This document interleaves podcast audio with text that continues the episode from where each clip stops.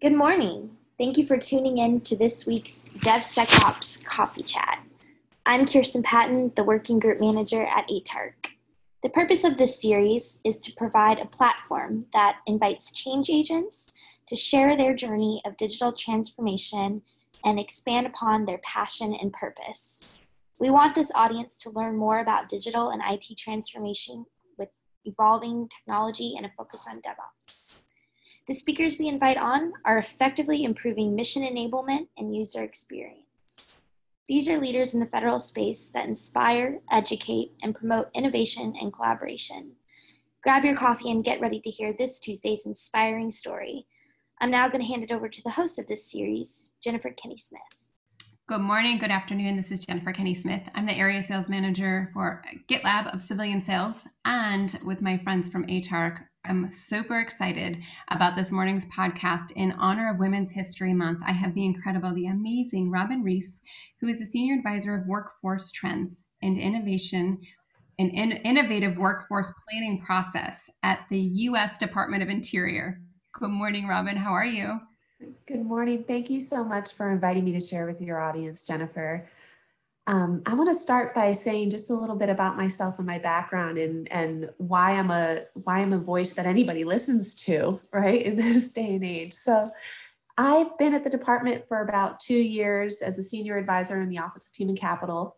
And my background is in information technology management, in IT governance and strategy, in federal budgeting and contract administration, and in communications. And basically everything but human resources. Um, so one one might find themselves asking, why is Robin working on human capital transformation at the Department of the Interior?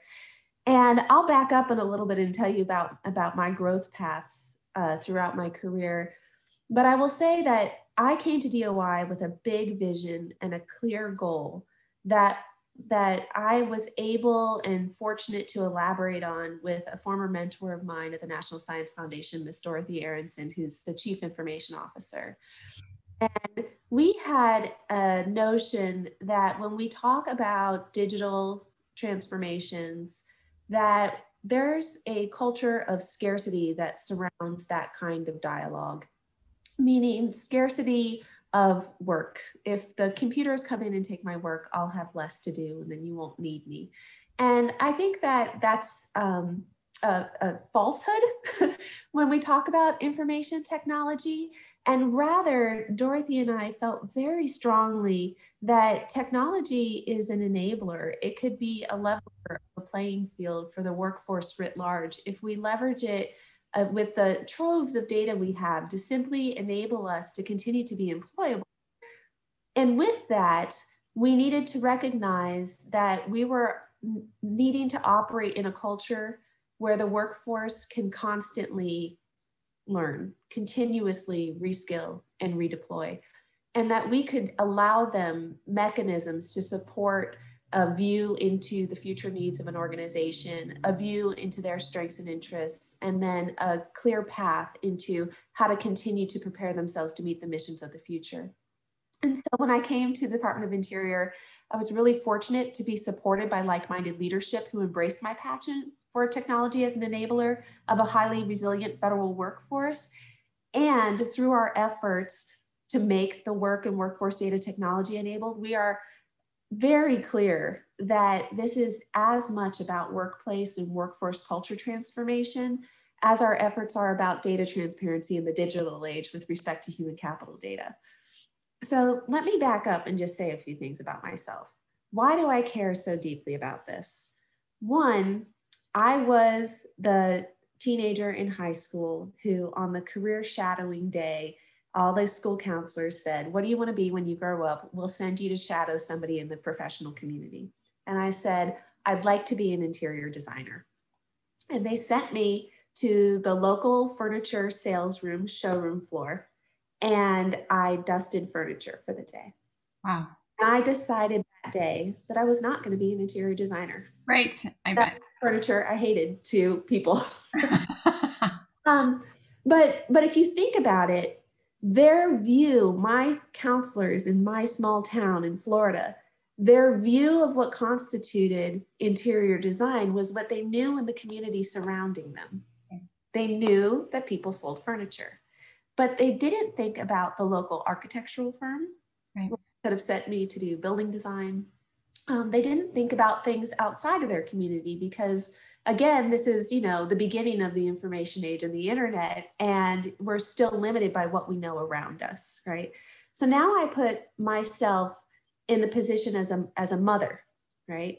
And i have kids who are imagining what they want to do in the future and their imagination is not limited to the extent mine was. Mm-hmm. and the imagination of of um, what they can be when they grow up i think will be ever evolving. Yeah we won't pick one thing and stick with it. That's just not the way the world is anymore. Um, and so when i went to school i thought well i'm not going to be an interior designer but i'm going to do something that i know i'm good at so i'll go to school for communications and public relations. And then i moved to dc and i started working immediately as um, program control and program management support for information technology contracts for the federal government, doing budget and resource management and strategy and planning and all these things that you would say, why a communications person? Okay. Um, and and the thing is that communication is something that is uniquely human to me. I'm good at that. I'm good at a lot of other things, but I wrap that skill around the work that I've done throughout my career. And so I've seen the vendor side of information technology and information technology help desk contracts for the government. I've written those proposals, I've lived those lives, I've been part of those teams of people that are starting from tier one help desk all the way through systems integration and engineers. I then transitioned to the federal government at the National Science Foundation, where I did uh, capital planning and investment control. I managed the agency's central IT budget. I uh, morphed that role into also taking on information technology governance with the executive uh, committees and the leadership across the research groups of the department, communicating to them about the value of information technology to carry out their very critical research work. Um, and, and we uh, were able then to start to talk strategically about IT instead of tactically about how to keep things alive, right? Um, and so I grew up in a very supportive space and culture that rewarded continuous learning at the National Science Foundation. And years ago, when the former administration's uh, agenda came out and they said, hey, let's focus on the workforce for the 21st century, the entire dialogue was around reskilling and redeploying because computers were going to take our jobs away, and performance management because we're not doing good work, and recruiting because we're not recruiting as well as the private sector and we're very competitive. And i I may have been the only one in the room that day at GSA talking about the PMA um, who was not a human capital professional. And I said, I think one of the critical pieces to acknowledge here when we're talking about reskilling and redeploying is that technology is an enabler. It's not necessarily just a, a cause for a dystopian future that puts people out of work. But if we can leverage it to make information transparent to the employee population so that they can be ready to meet the missions instead of being victims to technology taking their jobs, then we can get into a culture of continuous reskilling and redeploying. And that began uh, which is what is now a passion project of mine which is making sure that when my kids are of the age to be in the workforce that they are continuously employable and they are not of the mind that once they graduate college they're done learning. Um, and so I, I, hope that gives people a little bit of insight into why I enter this dialogue and why I feel so strongly about enabling what I call an ever ready workforce, which also enables organizations to continue to meet the mission as the world around them evolves and changes. Yeah. Yeah, I what's interesting is the evolution of your career um, hasn't been a stop and pivot You've been slowly pivoting and journeying through all these different opportunities to build your skill set, to add your, to be impactful um, with the purpose of helping and encouraging this change where I think so many people resist that. So kudos to you for that. What gave you that confidence to really kind of be open to, I mean, maybe even curiosity with the confidence to to try these new roles, these new places to make impacts? That's a really good question, Jennifer. I think there are a few pieces of that. One is just that um, when I feel convicted about a particular thing, I have conviction about the work that I'm doing, the confidence comes naturally. You know it's the right thing to do, you need to make it happen. The other part of that is I know a lot about myself. Uh, through through my years of of um, federal employment, I've been able to take advantage of a lot of leadership development training, which personally I think is a foundational skill set that we all need to have across the workforce. We lead from all levels and the more we know about ourselves, the more effective we can be in teams and in organizations, whether or not we officially hold supervisory roles or, or, or leadership titles. Um, and so the more I know about myself, the more I know about the strengths that I have, and the, and then I go and I learn about the areas that are going to make the biggest impact to people's lives so that they can continue to be successful um, I'm I like to make people successful, right? I know this about myself. So I just pivot where the need is, and I go and I help people cross the finish line. Um, and so I suppose part of the answer to that question is it just comes naturally to me.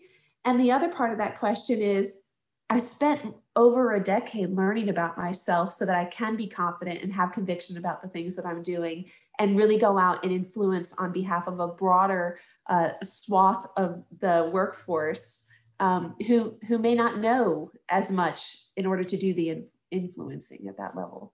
Yeah, a couple of things you um, touched on that I think are super important is the awareness. Self awareness is so important, um, especially as we're moving into a leadership role and to be able to make a broader impact. We need to be aware of what we are good at and where our blind spots are, um, and also investing in yourself and continuing and to have that appetite to grow with the leadership training and the evolution of you. So super important for those that are listening of curious, like how did you get there and, and are looking to maybe make the next step in their career. Yeah, I want to back up and give a quick example about this. I am the daughter of a Navy SEAL. We do everything perfect. Okay. I am the uh, the youngest of of three children with two older brothers, um, and so it's a very competitive house. Right. When I graduated college and I got my first job and I worked in the private sector we didn't deliver anything to a client until it was the perfect product. We did not co-create, we did not collaborate, we were the experts, we delivered. And so there was a there was a culture there in that environment of um, being the best, being the all-star, right? And it was when I got to the federal service that I started working predominantly with women instead of men. And I was out of my comfort zone. Yeah because I grew up in a male dominated household and I knew how to work in that environment, which was what the private sector environment felt like for me. It was like being at home, right? So I came to the uh, to an organization where the leadership and the colleagues around me were almost entirely women, and I had to relearn how to be confident and have conviction around something that I wanted to do in a way that also wasn't off-putting yeah. um, to the people around me. And fortunately, those women leaders that I worked with were also incredibly adept at making it um, the workplace a safe place where we could admit to not knowing all the answers. Mm-hmm. We not have to strive for perfection the first time around. And that's probably has a lot to do with just simply being in the information technology field to begin with. So much of it is um, invention yeah. as we're moving forward that you just can't be perfect in that situation. You have to accept small mistakes and keep moving forward and learning. And so I think that that coupled with all of the self-awareness training that I've had over the years really allowed me to get comfortable with um, my with what my former mentor, Miss Dorothy Aronson, would tell me. She would say, "It's okay to get a B. If you're always trying to get an A plus today, you're behind tomorrow." Ooh, and from the for the daughter of a Navy SEAL to hear that, I, I was like, oh no, I don't get B's. What is a B anyway? um, but but it and it and it took me a few years to sort of get comfortable with that. I had to practice not being perfect. I had to practice co-creating and collaborating, um, and I had to practice being okay with not knowing the answer. Um, and fortunately, I got to practice under leadership that supported that kind of stuff. That's not everybody's situation, but I think it can be and it should be because things change too fast these days. We don't know the answer. Yeah, um, the rapid speed, especially. Yeah, I mm-hmm. agree, and I'm. It's so eh, profound to hear in a female culture, and I'm going to say it because it's Women's History Month, and we have a little more um, curiosity about that. The women in leadership, especially in technology, is on the decline. And that needs to change because we're going to miss a huge part of innovation if women don't continue to step in and step up. Um, and I'm saying that to the people listening that may have daughters, that may have sons that have friends that are girls. Um, t- together we can do this. Um, but that the decline is concerning to me. I have a daughter. I don't. Uh, she may go into tech. Um, she likes to design with animation, so that would be fantastic. So she can continue that path. But um, these are super brilliant ideas and nuggets that you're sharing. I want to move into the umbrella of digital transformation. And we met on the ATARC working group and we're kind of vetting ideas. And the, this moved into of that huge umbrella. There's so many pieces and components, and so much of it is focused on the technology. And the last few podcasts I've had, I've been asking, it was the what's the how do you make the impact to the culture to support it but also to get to support the mission? Seems like the mission is always the priority right? Um, mm-hmm. so is it the tech or the culture or somewhere in the middle? And there's been some some shared thoughts on definitely leaning towards you impact the culture support the culture tech comes second. Some are more on the, the, thought side of technology will shift faster than the culture and the culture will get in line or follow up or not. And when you and i talked through this was the thought of that repurposing of people. Um, or uh, Bill James had shared about training and doing a gap analysis of where they are, what their skill set is, and then training and helping them evolve into the new skill set. Mm-hmm. And you kind of stopped me in my tracks and, and shared how to humanize this and why the scarcity mindset is the bigger threat here. And if we would shift that and empower the culture with the tools and it's a harmony. It's a harmonious way to approach this that it is all one. It's not one versus the other. It shouldn't be mm-hmm. this threat and it's definitely coming from that scarcity mindset. And i don't know if it's ever been done before. So can you walk us through that journey? Like you're this is your brainchild and i'm so excited to hear more. Yeah thank you. Um you know i i am of the mind that i have no original ideas but I listen to a lot of people and I do a lot of reflection and I can turn that back around into something that maybe can make sense to us. So, um, when I think about technology and culture and which one comes first or do they move in parallel, um, I think that what I've seen is gone through the space during during just the lifetime of my short career so far we've gone through the space of leveraging technology to make us more efficient in work. We've automated business processes and workflows. We're very good at knowing the 10 steps to get to the end and making that happen faster with technology, right? Um, again, that assumes that the process doesn't change because the world around us isn't changing that fast, right? So we've gone through that, that time period, and that time period is threatening for people because the faster that technology could do it, the less we needed the humans to do it. And then, what do I do now? Right. So that's a very real experience that a lot of people in the workforce had. Right. Then I was able to watch the information technology field on the software development side really turn into this collaboration model away from the software development lifecycle and waterfall towards the agile approach to requirements development, to understanding the big picture and breaking it down into pieces and delivering a piece at a time. Well, we can't do that without the input from the people who do the work, right? So as we're coordinating in the information technology field with the people who do the work so that we can deliver value, they're part of the change. So now it's not technology making the people change, right? Um, it's that we're working together to make the technology make us more effective rather than more efficient. Right. It has always been my view. And I'm willing to bet 90% of the federal workforce feel this way. They have a 12 inch plate with an 18 inch pizza flopping over the edges. They have too much work to do. And we're constantly being asked to do more with less. And I personally believe we do different with less, right? Yeah. And part of doing different is not that we just say, no, we're not going to do that work.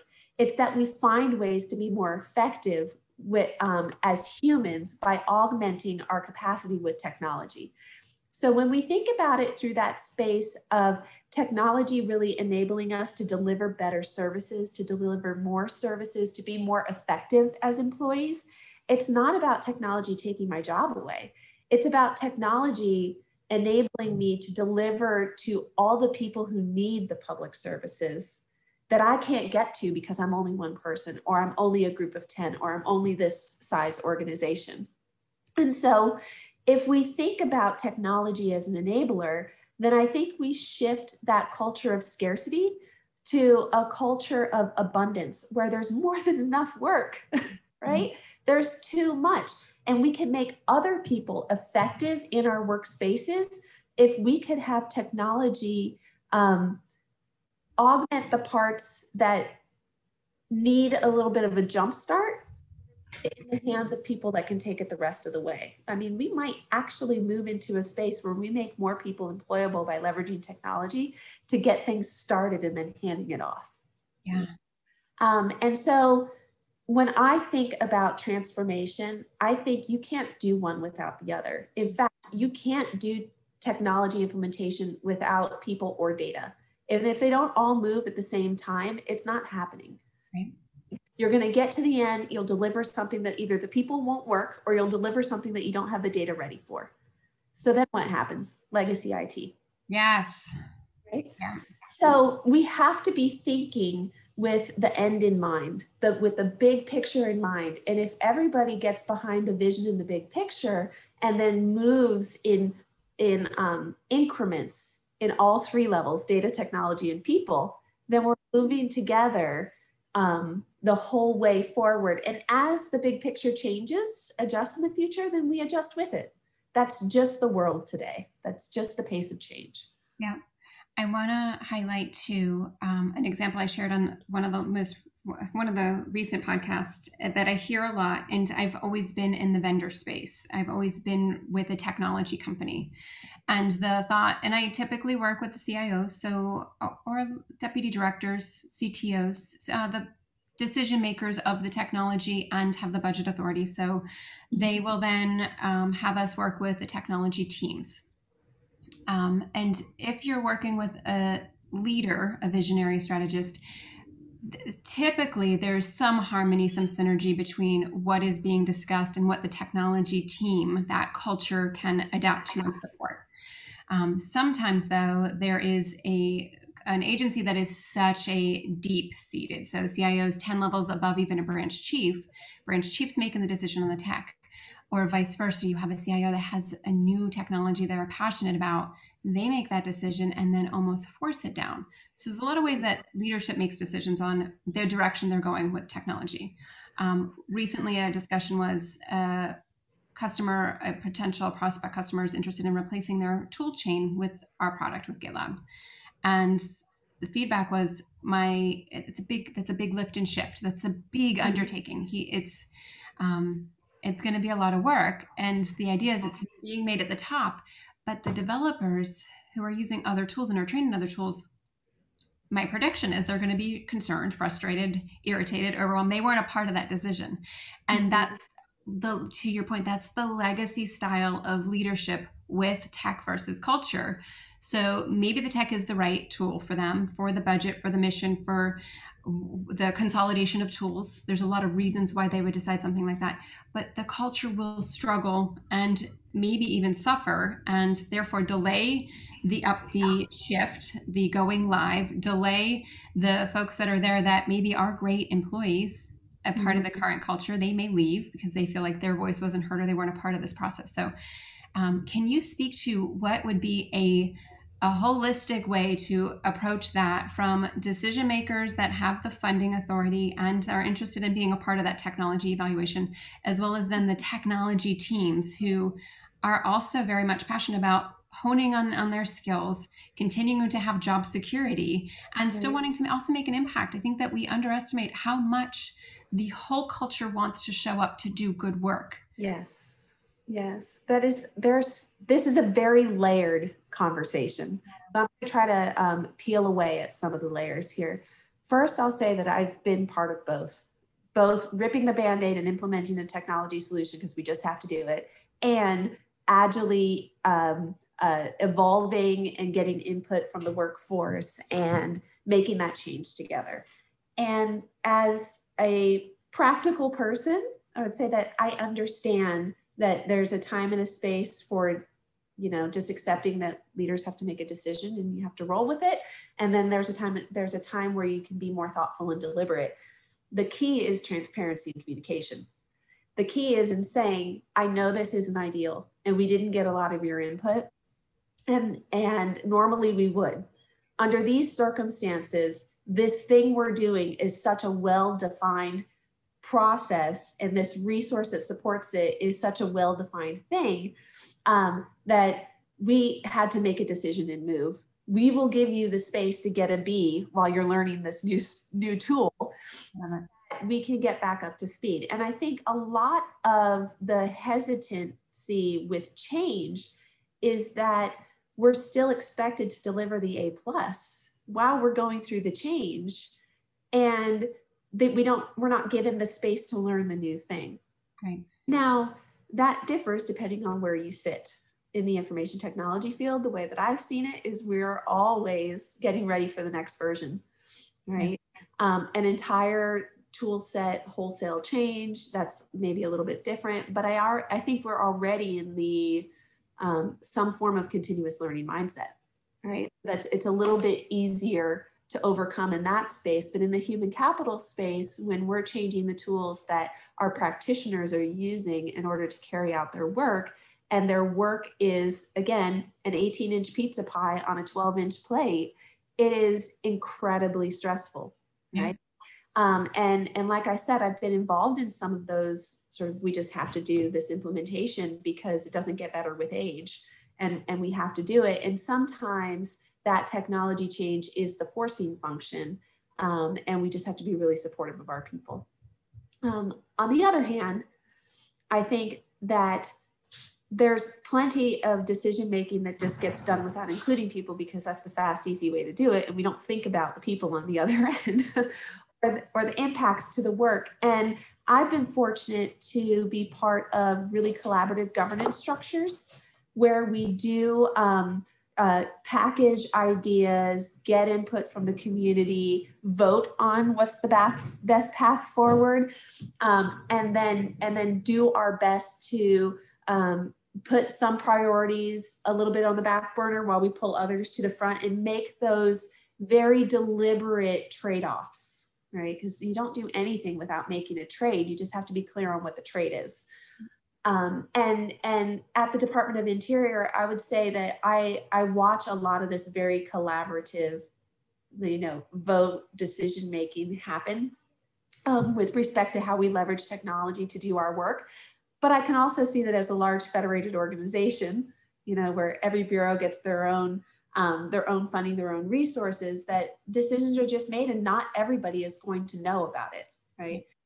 I say all of this to say that there's an element that we need to own as employees where we trust and accept our leadership's decisions, right? And then there's an element that leaders need to own and organizations need to own about respecting our workforce and allowing them their transitions. It is not healthy to just rip the band-aid off and pretend like nothing happened. Um, but if we if we say we know we're forcing this on you, we know it's going to be difficult for you. Let's help you through that change. It's a different dialogue and it creates a different space to be um, accepting of changes.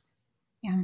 So I'm going to pull on the thread of humanizing the culture and say a team has been instructed that new change, new tech is coming in. And you and I vibed on my thought was, and it was an evolving thought from the last few working groups we had. And if anyone's listening and you're not a part of the working groups with ATARC, they are incredible. Lots of great thought leadership and inspirational ideas start to just percolate on the fly. It's you don't have to wait to read somebody's book or read a blueprint. It's happening live.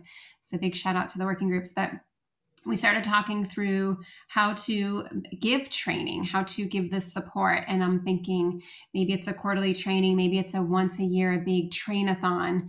And you jumped in and, and identified and, and coached me on how legacy that thought is, which is so, so brilliant. And I appreciate you so much for helping me level up and to give me a different idea, different perspective of from vendors, from industry, what we can offer, and then what the government might be able to consume. Um, and even the SIs too, because they're very much a part of the government's mission focus too. Um, so, can you tell me your thoughts on how to consume your own training on the fly and what that looks like? Yeah, this um, I, I didn't mean to school you on that, but welcomed. I welcome it. You level me up, and I love it. I, I, my view of training is that um, training and learning is just part of our lives. If we put ourselves at home, and I'm a mom, I have two boys. My nine year old is likely going to be an engineer of some sort someday. Um, when he gets an idea, I have to learn how to teach him about it. right. And so I do that. I Google it. I watch a YouTube video. We do these things at home where when the dishwasher breaks, we look it up and figure out how to fix it before we call the repairman. But when we get to work and we run into a problem with maybe leveraging new technology to help us do our work, um, we default to traditional boot camps and training courses.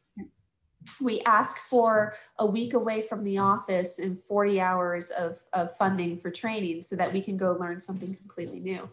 And what I saw happen at the uh, beginning of the pandemic, what I saw happen at the beginning of the pandemic um, like I said, I have young boys. Yes, and you don't miss a beat. So if I, you're not watching this live, Robin probably had somebody pop in her office, which happens to me too. And I just want to give a shout out to all the moms and the parents out there that don't miss a beat with the work while life is happening with little ones. Yeah, I'll tell you that it's not uncommon for the little ones to be laying under my desk. Um, and I did have to teach them PowerPoint at the beginning of the school year in virtual training. So now they're they're adept at at, um, at the Office tool suite. Uh, but I will say that when I when I entered into the pandemic and I was connecting with some of my friends and colleagues in other offices around the department, um, and many of them supervisors, they were lamenting the fact that you know some of their uh, support personnel you know, weren't familiar with the tools uh, that they could use electronically to, for example, redact documents and things like that. Because in the office, you just take a Sharpie to a piece of paper and you go scan it in. And, um, and my colleague, my friend at the time said, you know, I'm just doing it myself because I don't have time to send them to a boot camp. I just, I just can't even think about that right now. We have so much work to do. And I said, have you thought about just you like googling and finding a youtube two minute video on how to redact documents using adobe acrobat and sending the link to your employee so that you don't have to do this anymore? And she's like oh. Right? So we don't we don't think that way at work. We think that way at home but at work um, the, the resourcefulness sort of sorts of it falls away right? Um, because there's a way that we do training, there's a way that we do learning. But if we just step outside of that culture of learning and training that we've um, maybe grown up in or experienced throughout our careers and say, how might I respect personal learning? How might I respect other ways of, of learning through reading or um, affiliation with professional associations or uh, looking up training in, in more micro, small packages, then maybe we can start to rely less on training budgets and more on just the very real evolutionary ways of learning every day, all day long. Yes. The culture there that um, one of the things that Dorothy Aronson said as the CIO at NSF was, wouldn't it be great if two hours of every day was spent training for tomorrow? Yes. Wouldn't it? Wouldn't it be great? And I think that as leaders and as supervisors, we are um, incentivized to to make sure that our employees are fully engaged. They have no time left for anything else. And that might then come at the expense of being prepared to meet the mission mm-hmm. a couple months from now. And so transitioning that mindset to our studies have been done on this. Most employees aren't really fully engaged 100% of the time at work, right? But what if we leveraged that other 10% of, of time where they're they're maybe transitioning between work tasks to say, okay, while you're transitioning, read this article, learn this thing new, right? Um, and if we got used to that, uh, then perhaps the stigma about spending time on the job learning would go away. Right. And that would marry to the idea of not being threatened by new technology or having to take the time to get new certifications or completely lift and shift what the career is currently. Um, I want to close with the thought too. You mentioned your kids and how they inspire you to how you look at the humanizing of the culture and their transition, their trajectory, and their careers. Um, can you re? You and I talked before. Can you share with a story about your mom's career and at her age? Was she done evolving in her work, in her impact, in her um, showing up? I, th- I, think that's a great question. The answer is she's never done. She's still not done. Um, but but I do think that the world was different for her than it is for me today. And so a lot of what I grew up expecting the workplace and the workforce to be like is not what it ended up being like for me. So um, my mother is a Puerto Rican native. She moved to the States when she was 13 and um, she graduated high school when she was 16 and she went to new york and started selling cuban coffee makers. That was her first job. Um, but uh, shortly after that she entered into the employee relations field in the human capital discipline or human resources discipline.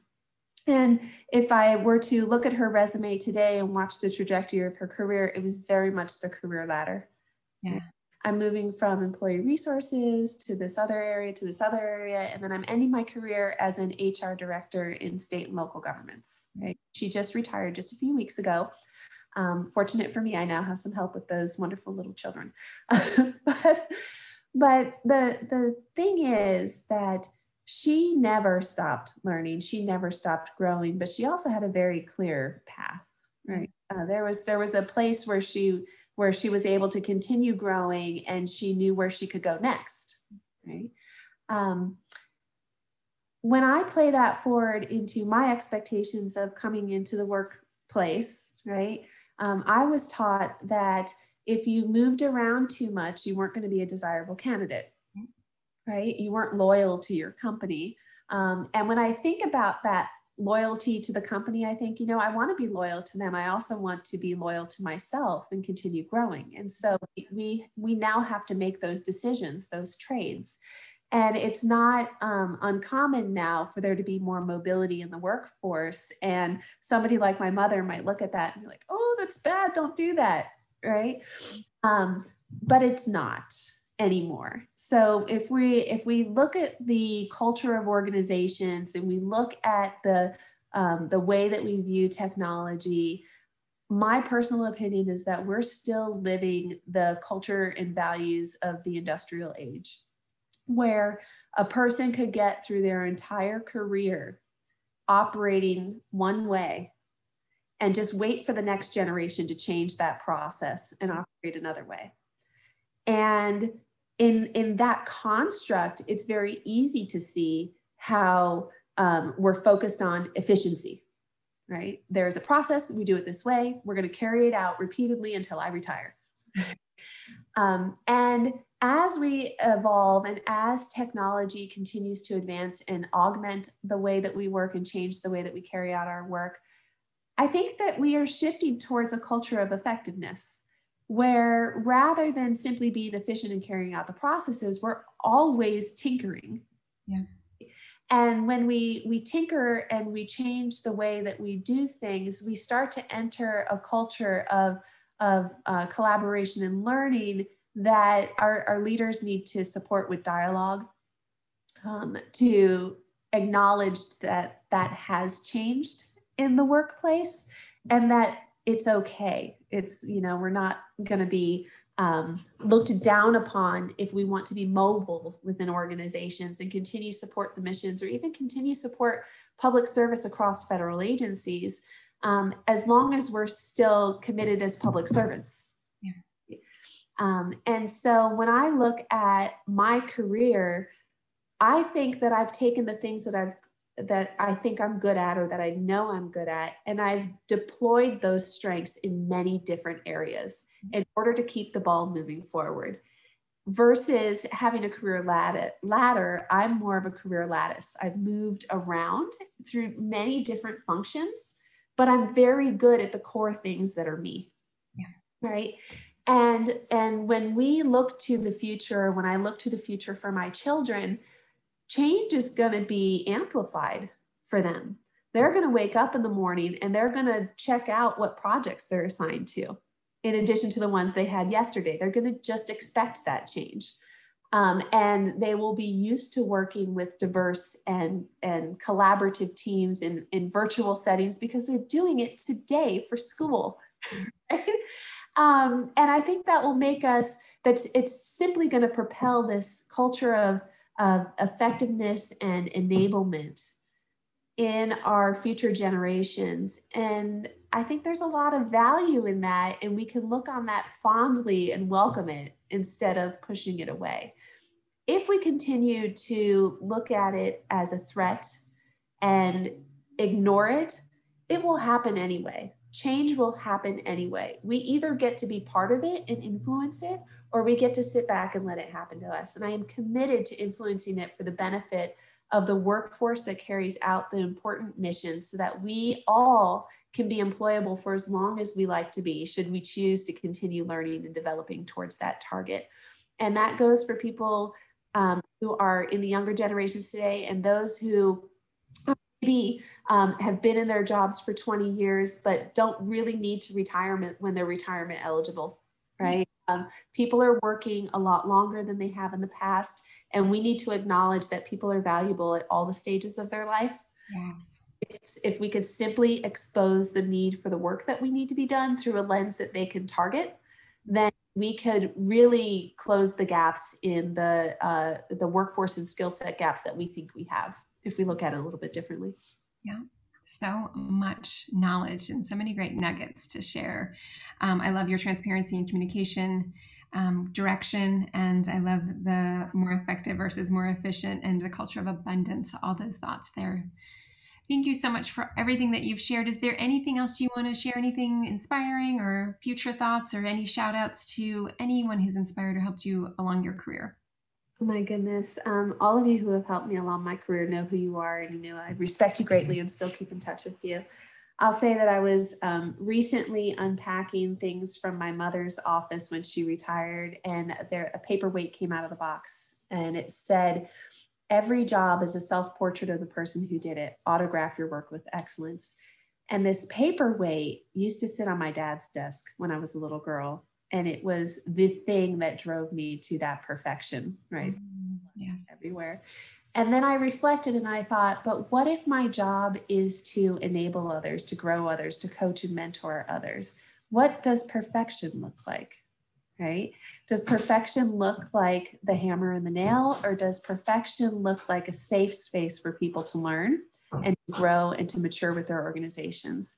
So i have a different view or mental model of what that quote means to me now than it did maybe when I was early career. So again, it's every job is a self portrait of the person who did it. Autograph your work with excellence. Amazing. I love it. And the evolution of you. You're doing amazing things, and I can't wait to hear about and see what you do next. Thank you so much for being on with me. I've enjoyed this thoroughly. You inspire me. I'm so excited to work with you. Thank you so much. I appreciate having the time to talk with you and all your listeners. Thank you. Big shout out to ATARC too for hosting this event. Thank you so much.